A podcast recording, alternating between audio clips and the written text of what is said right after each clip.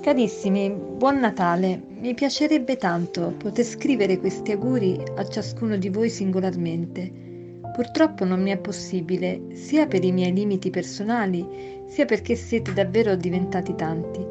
Innanzitutto ringrazio Dio per ciascuno di voi. Siete davvero preziosi per me e per tutta la comunità. Grazie per tutto quello che siete e che fate per le apostole. Posso dirvi con tutta sincerità che vi porto nel cuore, nelle preghiere e in tutto ciò che vivo. Quest'ultimo periodo non è stato molto facile. Trovare la terapia giusta per il mio caso specifico è davvero un rebus, non vi nego che quindi spesso sono stata in preda a tanto dolore e assolutamente incapace di fare alcunché. Questa circostanza mi ha suggerito quanto vi sto per condividere. La nostra fede è meravigliosa.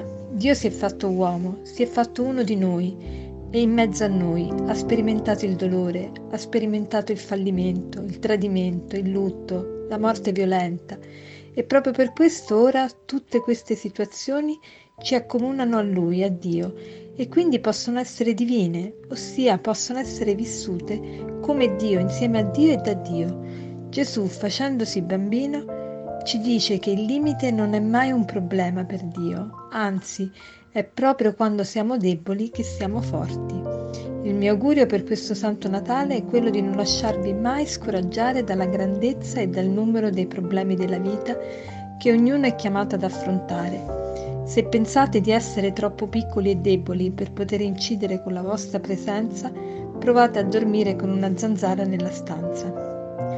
Love, sempre uniti via Tabernacolo con immenso affetto Tiziana.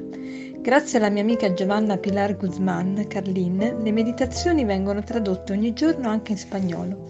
Un altro mio amico, Andrea Faver, ha creato tre podcast, uno in lingua italiana, uno in lingua inglese e uno in lingua spagnola e ogni giorno si impegna a pubblicarle ai seguenti indirizzi. www.lacatechesiditiziana.cloud www.thecatechesisoftiziana.cloud eh, I don't know how you say in Spanish eh, la Qui trovate la meditazione ogni giorno, ma anche quelle passate a partire da agosto scorso. Approfitto per rinnovare loro la mia stima e gratitudine. Grazie anche a voi tutti che ascoltate e diffondete questi commenti, perché mi aiutate a perseverare nella preghiera. Buon Natale!